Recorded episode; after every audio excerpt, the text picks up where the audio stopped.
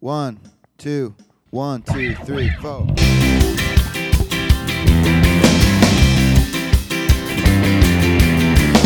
Hey, folks, it's Sam Jacobs. Welcome to the Sales Hacker Podcast. We have a great guest on the show this week, someone I got to know over the past couple weeks at Unleash. And I'm also going to be, uh, I was, because this is happening in the future, on his podcast this week. His name's Rob Jeppsen.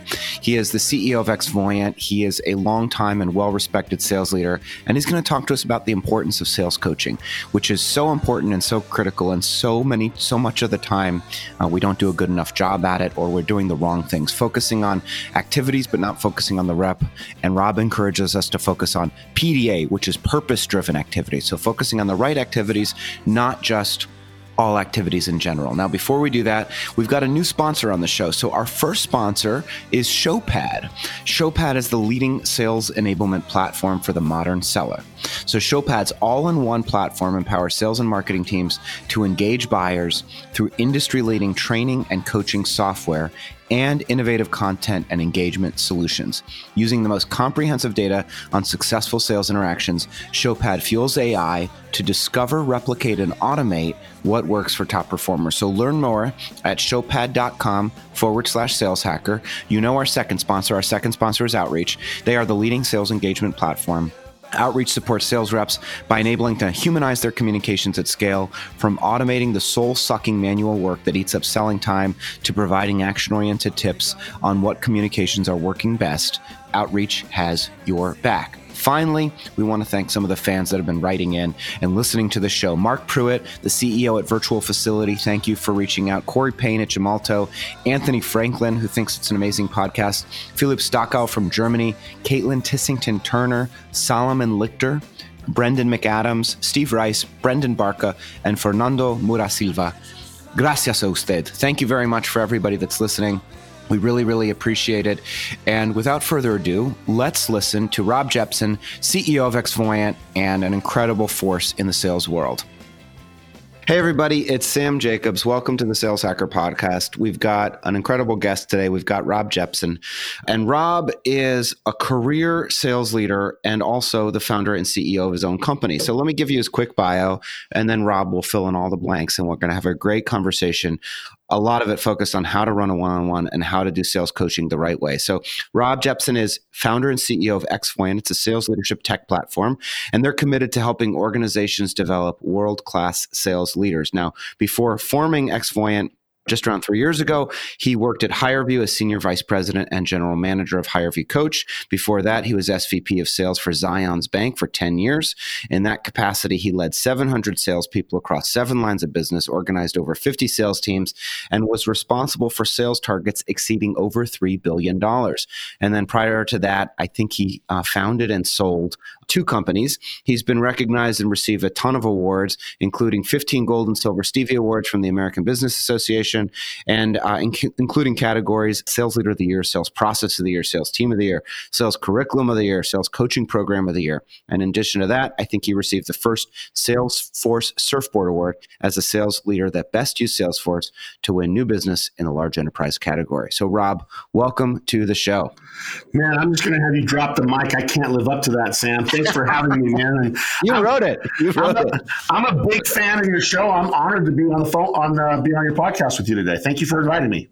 Well, we're super super excited to have you. So you're you're a well known speaker in the space, and you know you're you're flying around the country doing SKOs and telling us about how to how to do things better and do things right. So we want to talk about that. Tell us about Xvoyant. You know, you walked me through both the name, but give us a little bit of background on the company, what you all do, and and why you founded it. Yeah, so I founded this company because I was a sales leader that worked at a large organization. Uh, you know, I had a lot of reps. We were geographically dispersed, and I was the person who bought Salesforce. And I had m- my boss tell me when we spent over a million dollars on a piece of tech, he said, "If this doesn't work, a head's going to have to roll, Rob, and I promise you, it will not be mine." And I you meant. Okay, that got my attention, and so I needed a tool because as much as I love Salesforce and they're a great partner of mine t- to this day, they were They were awesome at helping me get Salesforce up and going. But when it was done, I remember this feeling of, okay, what do I do now with this giant sales team I have? What do I have my managers do different, Sam? I just I didn't know what they were supposed to go log some calls, I guess. Go put your opportunities in. I just I didn't feel like I had a clear line of sight on what do my managers do differently. And so I had to go and I started exporting a lot of stuff, invented a lot of coaching models, and we'll talk about it. But I knew that the secret was can my 60 some managers of those you know hundreds of reps those 60 teams with multiple managers, can we help them know how to lead better? Because that's where your lever is. When you have a team, if your managers are leading eight to 12 people, I needed them to be just as equipped as my reps were. And if you think about that, everybody's equipping reps and we aren't equipping managers. So I manually did it. It worked awesome. We got to the point where 76% of our team was hitting goal. We set six records in a row. And then Salesforce was the one that told me, you should start a business around this. And so today I have a tool that lives native in Salesforce and it transforms Salesforce from a system of record to a system of action, system of improvement. And um, it's all around saying, can in the one on one, we predict what one activity or one skill we should modify? And more important, what's it worth to, to that rep? And I built it because I needed it. It's been awesome. We've been growing fast. We live heavily in the tech space, we live heavily in the financial institution space, we live heavily in the manufacturing manufacturing and, and uh, industrial space. We've got a lot of name brand customers you know. And the name of our company is fun because it's play on words. Clairvoyant is a magic person that can predict the future, Sam. Nobody needs to predict the future more than a sales leader, right? We listen. I, I feel that pressure still. I, I, remember what it felt like to have to go report to Wall Street if we were going to hit or if we are going to miss. But I believe there's no magic required to, to predict the future in sales. If you understand execution, you can predict through execution and create what we refer to as an Xvoyant system. And that's what we do. We help sales leaders become very predictable with every single rep on their team. And we answer one question, Sam, that I think will set up a fun conversation. I love asking sales leaders, what's your plan to have every single rep on your team improve by at least 10%? Do you have that plan? And if you do, you'll grow by way more than you ever expected. So this is fascinating. You were talking about you put this manual process in place, and I mean, walk walk us through how to do it. I think to your point, there's I coach or tell people, you know, everybody deserves a weekly one on one. I try not to have every one on one be about, you know, pipeline and let's review each deal, but, you know, alternate between that and uh, individual coaching and then also individual motivation and personal development. But tell us how we're supposed to be doing it. well, everybody's different. One of the things I have learned, Sam, is one size does not fit all. And if someone says there's one way of doing doing it, no matter who you are, my first advice is run like hell. Get away from those people. I believe that that it's going to come down to a lot of things. But the one thing that we always that we should always make sure we, we do is I believe that consistency is the key. So I love how you said that you believe that everybody should have a weekly one-on-one. I believe that frequency is the first place that we miss. We get inconsistent on frequency. We also get inconsistent on focus. And for example, Sam, one of the problems that I see happen most often is what what do you do with your guys that are crushing? Your people that are crushing when you have a, a high performer that's smoking the goal. What's the what do you think? I'm not going to say you, but what do you think the natural inclination for a large majority of, of sales leaders would be? I would say the natural inclination is don't do anything at all and kind of leave them alone. You're in a one on one and you're just sort of like stroking their ego and telling them how great he or she is. If you even have it. You know what I see happen all the time, Sam? They say, "Hey, you're you're crushing right now. I'll catch you next time." I see that all the time. And so I think the first thing we have to do is say coaching is not about who's good or who's bad. That's one of the first mistakes that I see, Sam. It's not about being a fixer.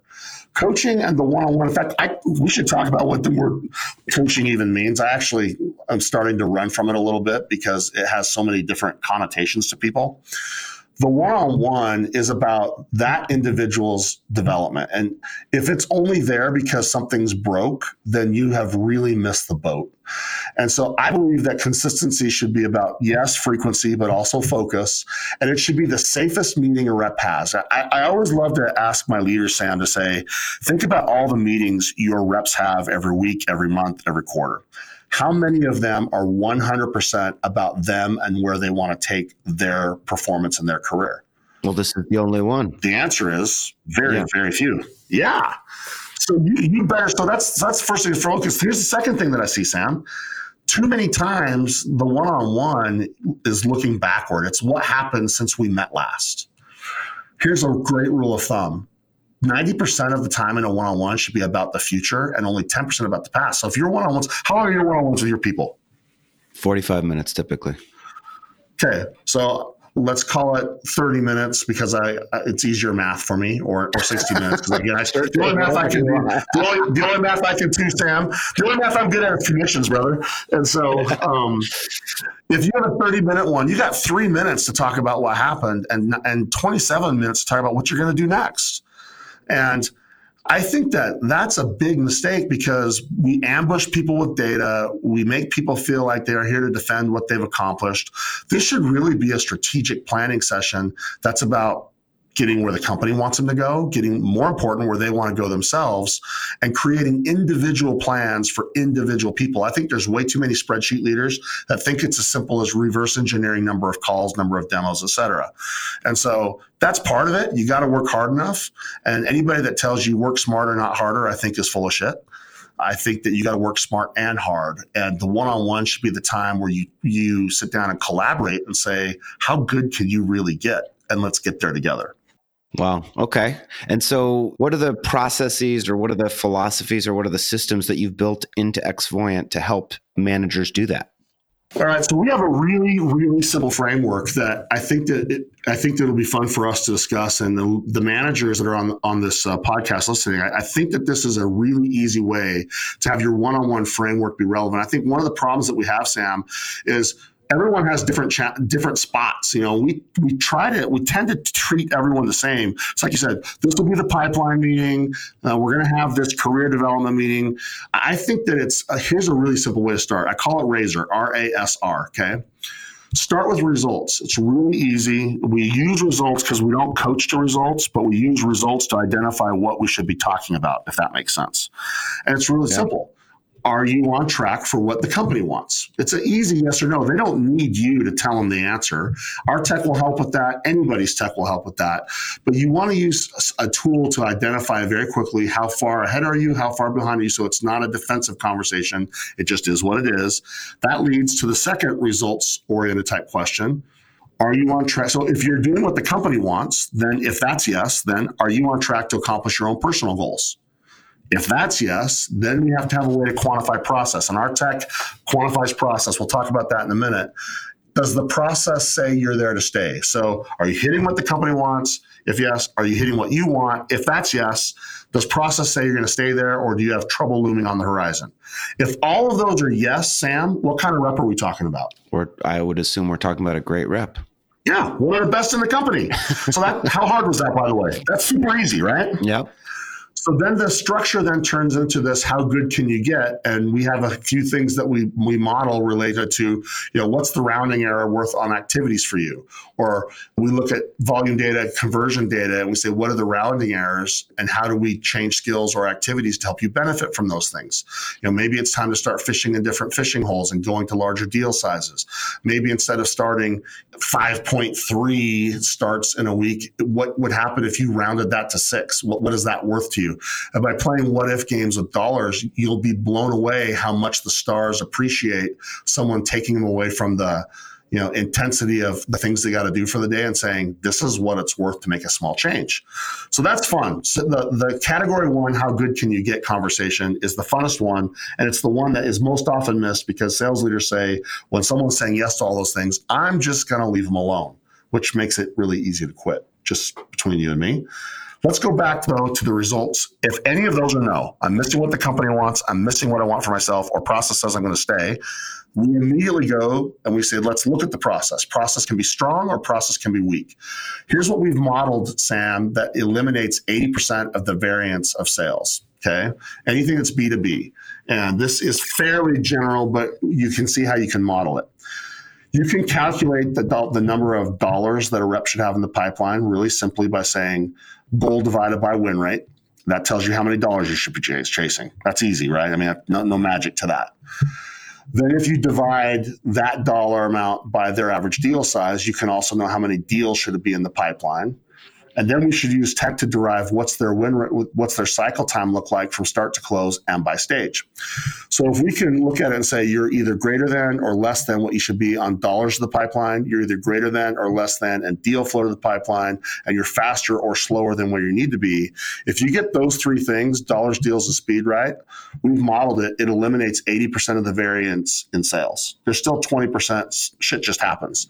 But if you get those things right, start enough with enough, fast enough, you get tons of consistency. And so we look at that and we say, if someone's process says, yes, I have those three things working for me, then we have someone with a great engine working for them and we're going to tune their deals. So that's category two, tune the deals. We look at stalled deals and we look at must win deals and we look at miscategorized deals. I'll tell you how we do that in a second level three conversation is if your process is weak, then you got to tune your sales engine. There's only four pistons. I've heard you talk about them. You're familiar with the sales equation. You know the set that formula. It's number of opportunities multiplied by average deal size multiplied by win rate divided by length of sales cycle. If your process is weak, you got to do activities that pump up the engine, tune the engine. If your engine is fine, then you got to tune the deals. And the way we do that is by focusing on verifiers rather than just sales activities. And what you find is you have three coaching conversations. How good can you get? Tune the deal, tune the engine, and it makes it so every coaching conversation is 100% relevant about getting where they want to go, not just where the company wants them to go. Okay. That's that's the framework. So how do you so I guess one of my observations is sometimes, you know, we talk in numbers, right? Like win rate and uh, sales cycle length and all of these things. But if uh, like the to the point of if you got 5.3 new opportunities a week or 5.3 meetings a week and what would happen if you got it to 6 and i guess the implication there is that it's it's that easy as tweaking a number when in fact the number is a reflection of like a set of embedded behaviors. So how do you change behavior to affect all of the output metrics that fall into a spreadsheet really nicely that's a fantastic question because it's not as easy as just modeling on a spreadsheet, but it starts with that. You want to first say, is our effort like consistent with people that are in that zone?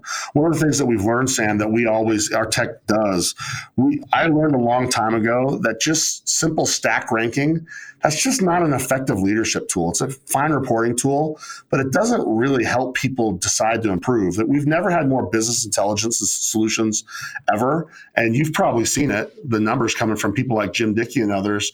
The percentage of reps hitting goal is falling. It's not growing. It's falling, even with all these new data tools. So you're right. Data doesn't ch- make people change. People do, and so we surround those numbers with what are the activities that drive it, but more important, what are the skills skills. So call that skill to success. You know, every outcome that you track is driven by an activity that you do, like call it dials or emails or demos or whatever it is. And then those are going to be effective or not effective based on the skills that you exhibit during the conducting of that activity. You know, maybe it's questioning skills. Maybe it's the way you handle objections. Maybe it's the way you, like something as simple as the way you deliver a proposal, we found can drive a massive swing in win rates and cycle times. You know, one of the, the dumbest things I see people do is they just email it over, they run it up the flagpole and hope someone salutes, right? And mm-hmm. um, and best, you know, our, we have customers that they do simple things like say, you never email a proposal again. You get them on the phone, and when they're on the phone with you, then you email it when they're on it, and you walk them through it and arrange next steps. That's a thing that can be done in coaching, though because they can look at the way the delivery was on on different things. And you coach to the skills to make it sure that the skills become more effective. So numbers do identify a if they're working hard enough but numbers also identify sam where their skills are because the conversions will map to well-defined skills that you in the one-on-one can then create observable moments and say these are the skills. And that's what i really love is numbers give you content but the coach creates the context. And that's why you've got to have killer one on ones because it makes it so a rep knows that they're more than just a number that they've got to return and they're more than just a placeholder on a spreadsheet. And if you segment your team instead of just stack rank your team into different categories, we call them core, high core and star, core, low core and poor. And you can say, show me how a star works even though I'm low core, and I'm going to model that behavior. I'm going to work as hard as they are first, and then I'm going to get my conversions to look like those ones because I'm going to start intentionally changing skills. Then you start creating what we call purpose driven activities. We have fun with it. We call it PDA.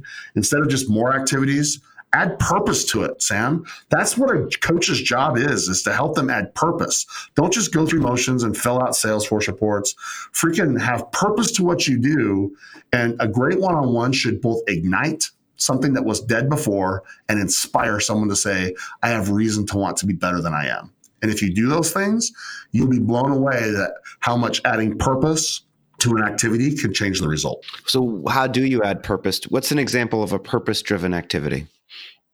Okay, so let's talk about tuning the deal.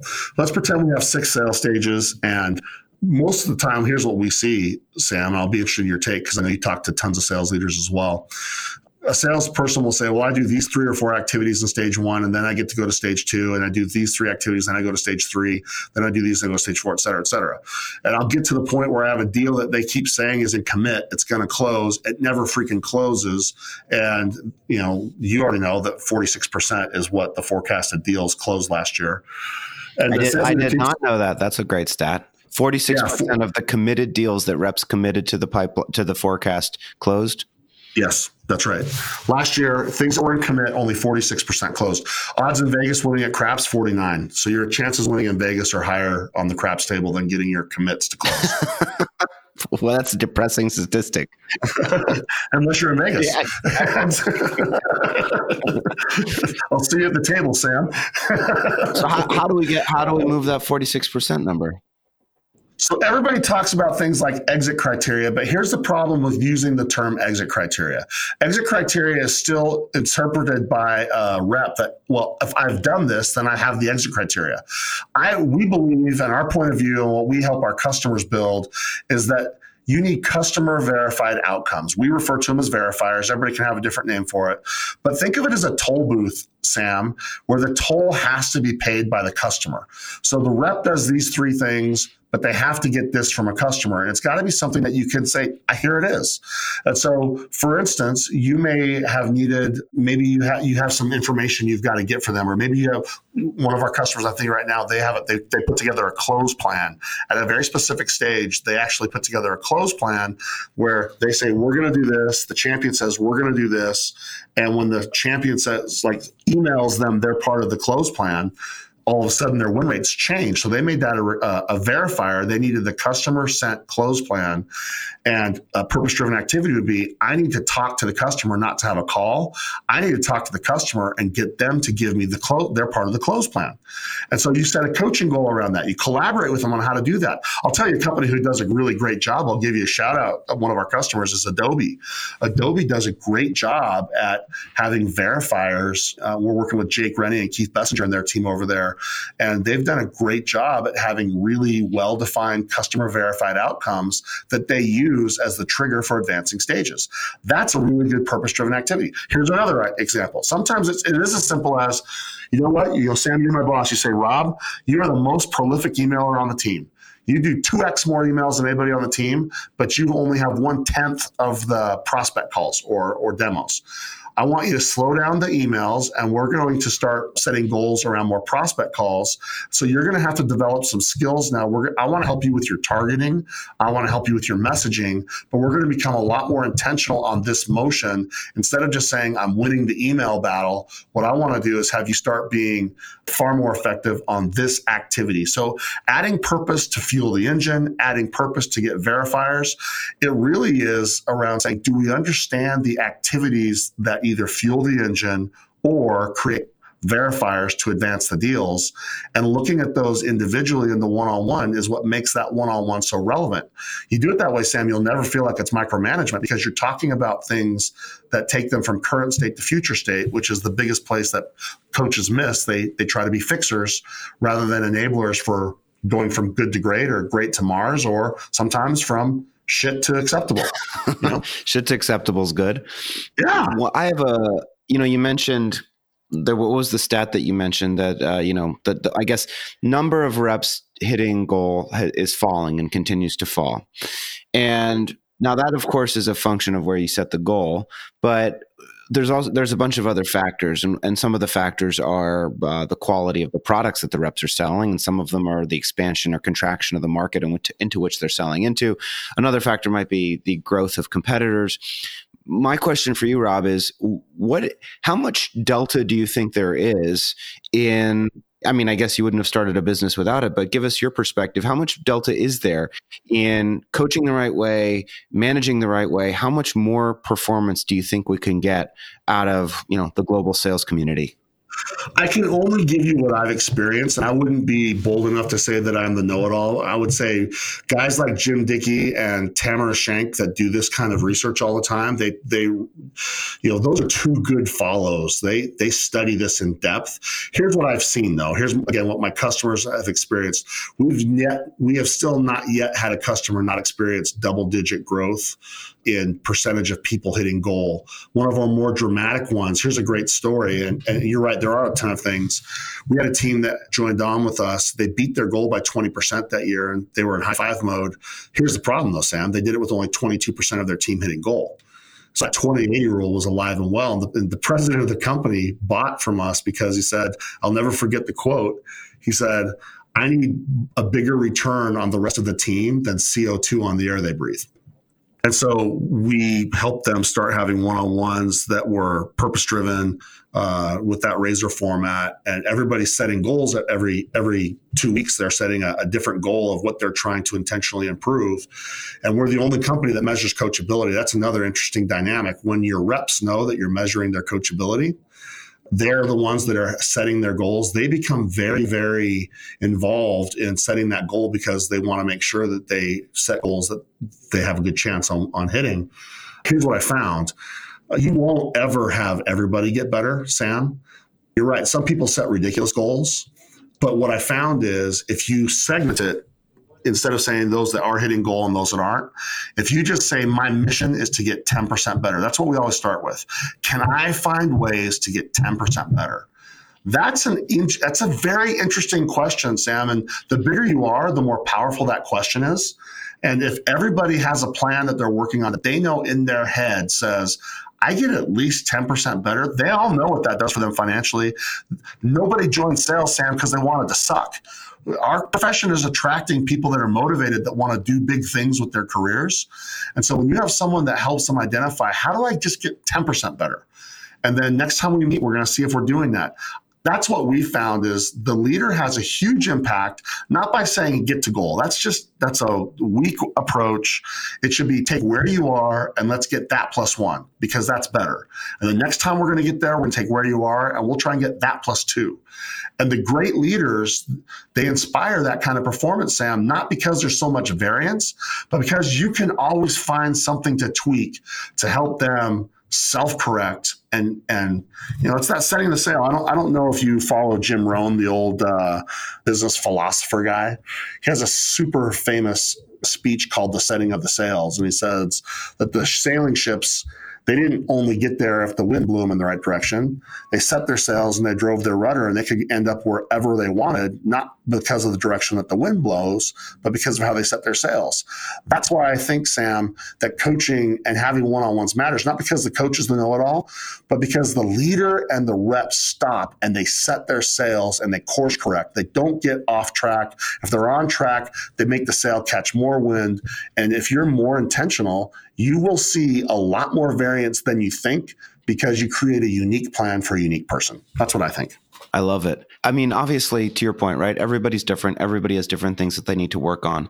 But nevertheless, your software is installed at some massive organizations, and you do have insights on common behaviors that reps need to adjust or modify to improve their performance. Are there one, two, three core, you know, key mistakes that you continue to see reps make over and over that impacts their ability to achieve? Inside of companies, yes. Across companies, that's a tougher tougher one. Here's here's why. So our, you know, we have people in the in the industrial like waste management and Avery Dennison. You know, they're totally different than a tech company like Steelhouse, for instance, one of the fastest growing ad tech companies, or, or AdRoll. They're both our customers. Their sales motion is a, a million times different than what waste management does, right? Or what Comerica Bank does. But inside of companies, you're absolutely right. So The ways that people follow up is something that is very again not a, not a mind blower for me to tell you that but the great ones follow up differently than the average or the fledgling ones do. There's a lot of best practices that we find and we're able to pick up inside of those those orgs. I already kind of shared like the way that you deliver proposals is a really common one. That actually translates across all. I've actually been asked to teach tons of, of, of, classes now to our customers on proposal delivery, never on proposal creation, always on proposal delivery. That's one that in all three of our markets seems to come up. Follow up across the board is big. But honestly, Sam, they're consistent in companies or industries, but they don't often jump across industries except for Work ethic really will always matter. I know that probably seems like no duh. Follow up will always, always be, I think, one of the differentiators between the average and the stars. And I think probably the last one that I would say is a real hallmark. The more coachable you are, Sam, the more growth you have over time. We found that there's this performance value chain, I guess is the best way to call it. Outcomes are driven by process. Process is only driven by coachability. People do what they do, Sam. And the only reason you're ever going to change your process is if you are open to people making suggestions that you say, yeah, I'm willing to give that a try. And so that's probably not the answer you're looking for, but it's the honest no, it's answer. A, you know, it's so. a good answer, and I've got a I've got a follow up, which is uh, because one of the the middle thing you said I actually have not heard before, which is how people follow up can have a huge impact on performance. So, what do the best reps do when they're following up that differentiates them from the mediocre reps? I'm super glad you asked that. This is one that we just have been working on with some of our customers, and this this one is across all of our industries. The great ones make sure that before they're done talking to them, that customer or that prospect knows what's going to happen next. And they've actually organized it before they go. So it's not like, hey, I'll call you. It's get your calendar open now. So we're scheduling when that follow up conversation is going to be. Here are the things that I'm going to be sending you. I don't want to just send them to you. I'd like to get on the phone and walk them through with you to make sure that you know how to use these and that if there's any questions, you can give it to me then so I can modify those. That is an awesome best practice that we're finding that the people who they don't just say, Hey, I'll get back to you, then they get it and then they cross their fingers and hope. They're scheduling it. They're they're actually not just sending it to them. They say, I'm going to get you on the phone and then I'm going to send it to you. Those things are small tweaks but it shows buyer intent. If the buyer's not willing to actually make sure that what you're sending them for follow up is meeting their needs, that's actually an indicator on how well you did in that call that you're on. If that, if you think about that, that's a best practice that jumps. That's uh, we're seeing right now. Yeah, no, I think that makes a lot of sense. I think the reason, uh, if I were to hypothesize, is that so many reps some of them are just uncomfortable in those negotiating moments, in those moments where they need to ask for specific behaviors back from the buyer. And they're so happy to get the approval. They have what some people call happy ears. And they're just, yes. okay, this call went great. and then they just abandon, you know, so that they, they're so happy to get some of the answer that they thought that they wanted that they, they give up on the rest of it and completing and closing the circle.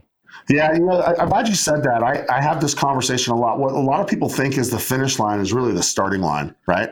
And I don't think that quite often we make it Maybe it's because we haven't trained them. Maybe it's because they're insecure. I don't know the reason why, Sam, but one on ones will set that up. And, you know, leaders need to be involved in that. I think that they need to make sure that they've practiced that. They, they give them access to listening to other people doing that, let them watch people do that, help them do that. Maybe early on in their career, actually jump in and, and show them how that's done. And then I think that when you start showing people how to do the job rather than telling them how to do the job, it becomes much easier for them to model that activity. Yeah. So I guess fundamentally, I mean, I know this is sort of like a leading question, but so you fundamentally believe people are coachable, I would assume, because you believe so much in coaching. I do. You'll have some people that, you know, again, Sam, uh, the bigger you are, you'll never have 100% of a population doing anything. I always tell that to our customers. You know, if you look at us as a silver bullet, you're going to be bummed. But I do believe that people are coachable. And I've seen some of the most rigid people change. It starts never like with the more rigid people, they don't ever do it because they want to. But when they start seeing that their leader has their interests in mind. That's why consistency is so important, Sam. Everybody thinks, you know, at first, oh, I must be in trouble because they're talking to me. Except for the, I, am gonna, I'm gonna call bullshit on myself on that. The incoming generation of salespeople, they value that at the very top of the list, Sam. They want to know how am I going to be developed? They're going to want to know how are you going to help me get better faster than if I was on my own? And our customers are telling us right now that that coaching culture and that environment of we are equipping our managers to do this. We are taking it seriously, and you can expect that when your manager has a one on one with you, they're going to be good at it because we've trained them to have impact with reps, just like we're going to train you to have impact with prospects. And when they believe that that's the case, yeah, they will. Now, that said, there's going to be bad apples in every bunch. And our advice is if you got a toxic person which doesn't respond, think long and hard while you have them there. Absolutely. I'm serious. I, am serious. I'm, I'm like dead serious, Sam. Toxic teammates. I mean, even if they're a badass quota crusher, you better be asking yourself, you know, that impact on people with a toxic teammate that says, I'm not going to change that goes on. Here's another one, though. Let me give you this one. This is a really good uh, reason why you should measure coachability that your listeners might like, Sam. Uh, a lot of times, the top performers feel like if I'm performing at the best, I'm a candidate to be promoted. Fair to say, right? I, uh, absolutely. Okay. But if you're measuring coachability and you see that you have a top performer that's great at the sales process and hitting a number, but they respond poorly to change and they're unwilling to change, well, then you can say to them in your one on one, I love everything about you. You'd say, Rob, you are you embody everything we want here, except you resist change. So let me tell you, you can keep your job as a rep, but until you can demonstrate to the company that you're change you're open to change, you can't lead a team because change is part of the game. And we can't have our leaders be change resistant because teams reflect our managers. So you got to start learning how to be open to change, or else you can't run a team. I can't tell you how many times that's helped people want to change. Yeah, I, that's that's great feedback. Rob, how did you know? There's a lot of people out there that say they want to start a company. I'm curious. You know, you've started a technology company. I take it you're not an engineer. Is that right? Dude, I am the opposite. This is funny though. My dad. Can you tell you about our family? My dad is is one of the engineers that invented the first laser jet printer for Hewlett Packard. So he's a damn. Okay. Yeah, yeah, Mr. So Jeppsen, we salute you. My dad, uh, he tells the story of they went talk to Dave Hewlett and Bill Packard way back in the day and said, "We have this idea for a desktop printer," and they were told, "We're a calculator and a mainframe computer company, and we don't see, you know, we don't see that in our future." And you know, the rest is history. So I've been around innovation, but what's funny is my dad thinks he failed as a father because he has a son in sales.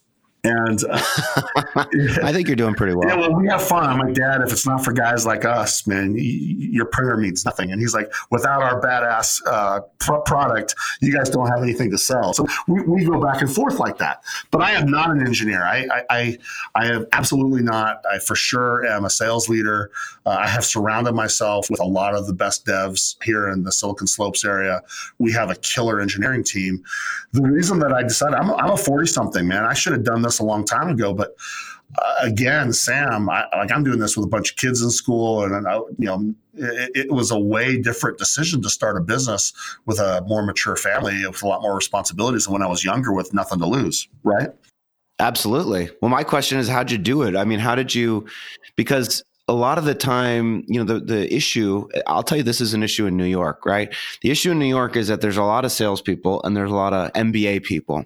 Most of the MBA people are convinced that they should be founders, but engineers don't, they don't want to work for those people because they don't think that they can learn that much from them. And so the biggest problem with New York and the reason that there hasn't been more explosive, you know, unicorns is because the quality of the engineering talent isn't good enough and they're not excited and mobilized by you know the vision that these non-technical founders are, are selling them. But you've managed to put together an incredible team. What do you attribute your success to? So I was able to get the right guys early, and again, here we are, we I was able to get introduced to the guy to be the right guy to build our prototype of our product. I'll never forget it. I wanted to start the company for years, Sam, but I was being I was forgive me, I was a pussy. I just I was afraid to make the to make the jump because I didn't know who would build the product for me.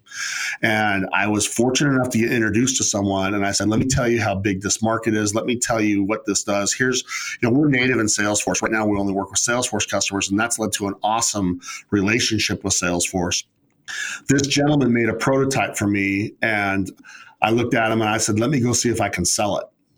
And so I went and I sold it to two people even though it was ugly and even though it was limited, but because I know I speak with our customer's voice because I am that market, we were able to attach it to key problems, dollarize those problems, say, listen, you know, we'll give you this deal if you'll this crazy deal if you'll do it. We funded our company on a couple of those deals with some big comp- customers and then I went and raised $2 million in seed funding.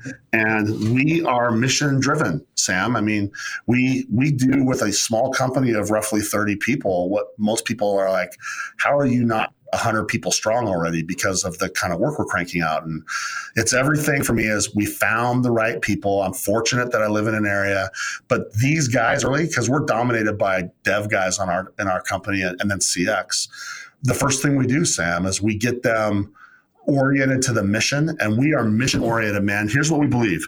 A manager's job is to help a rep do their very best work so as a result they can live their best life because I think it's not about work life balance like we've all heard. It's work life integration.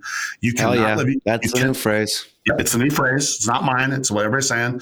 But you can't separate it, Sam. If you're not doing your best work, you're not going to live your best life. And so our people bought into that mission. And just like you hear Kyle uh, Porter over at SalesLoft talk about sales love, we got sales manager love over here. We love sales leaders because if they if they do it right, Sam, they change more than companies and teams. They become legendary in the lives of people they lead. And our company got behind that.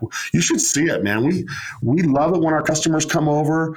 Our developers are researching and reading every study on sales coaching and the state of the sales world. They know as much about this stuff as a sales leader does. So they're all we've we've had great talent that wanted to work here, and I told them you got to be passionate about sales leadership. And this guy looked at me, he's like, I don't really care what I'm coding. I just want to you know work for a high growth company. And I told my CTO can't hire that guy, man. He's got to be on mission or else he can't work here. And that's paid dividends for us. I mean, our team does way more than anybody ever would ever expect because they they got the mission mentality.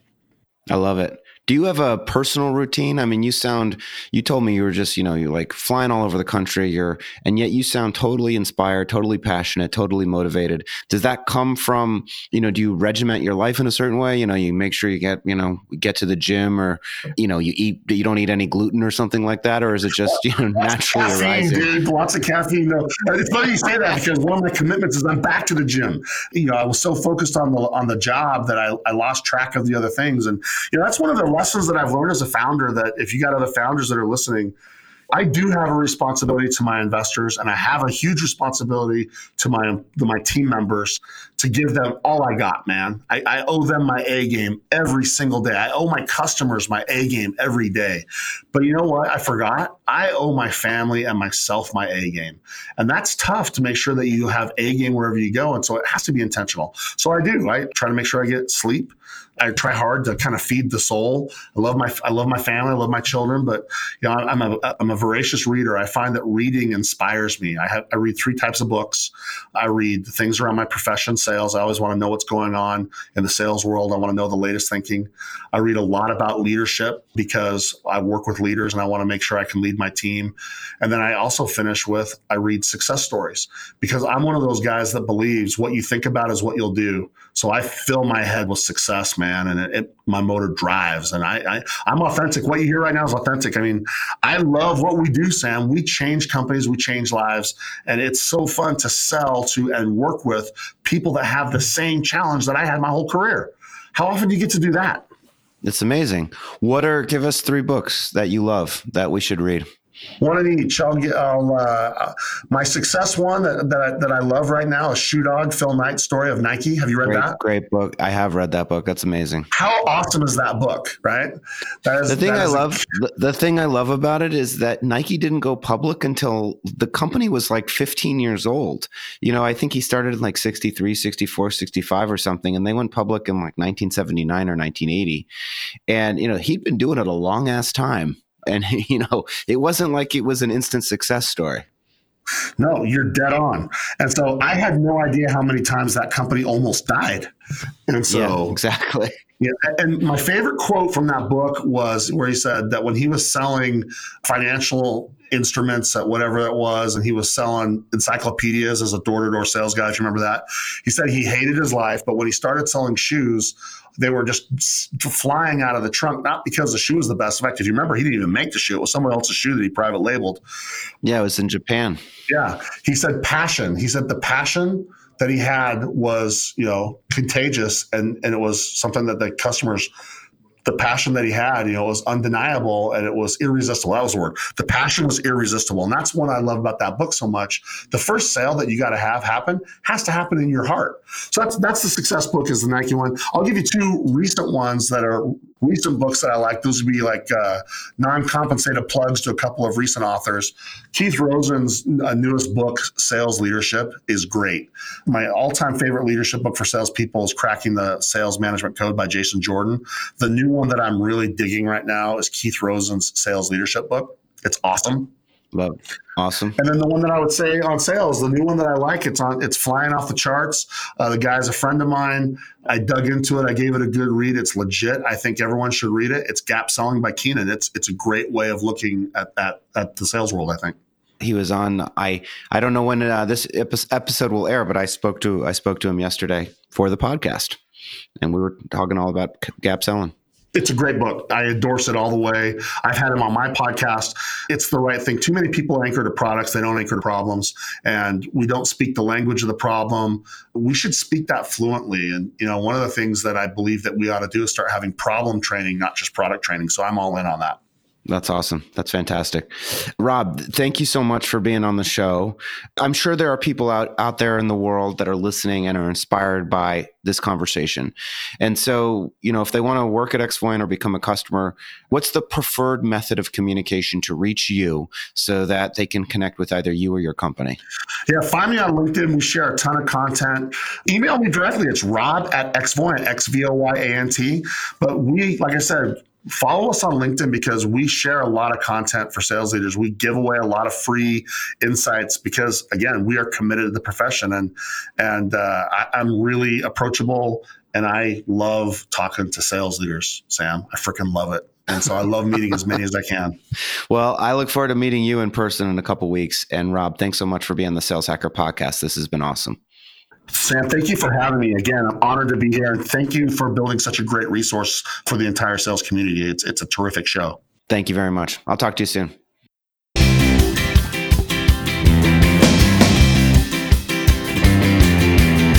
Hey, everybody, it's Sam Jacobs. Welcome to Sam's Corner.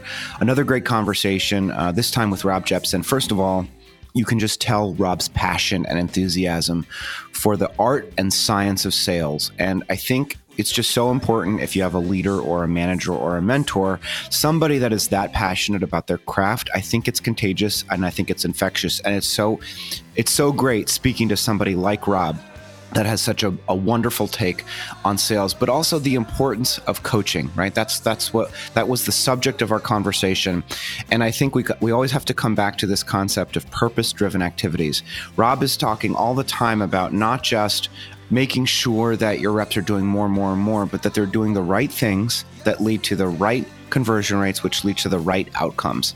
I think that Rob also talked about not having your own set of numbers as a sales manager, but making sure that there's transparency and authenticity within the context of your conversation uh, with your reps. And I think if you're going to truly embrace a coaching culture, there has to be a level of authenticity and transparency, which means that you don't get to have a separate set of data that you bring into that conversation for the rep to be surprised with. It has to be a mutual understanding. I, find, I think the final thing that that that Rob talked about, which I think is so important, is our tendency to ignore our top performers. And let's not do that. Let's dive in and let's figure out what is the most that is possible from somebody that is exceptional and that can really deliver an exceptional outcome. How much more can we invest in their productivity and their performance? That's a lesson that comes out very clear and First Break All the Rules, which is a great management book that I'm always telling people to read. But the point is, don't assume that your top performers are on autopilot. Let's see how much better they can do by investing in them and investing in their success.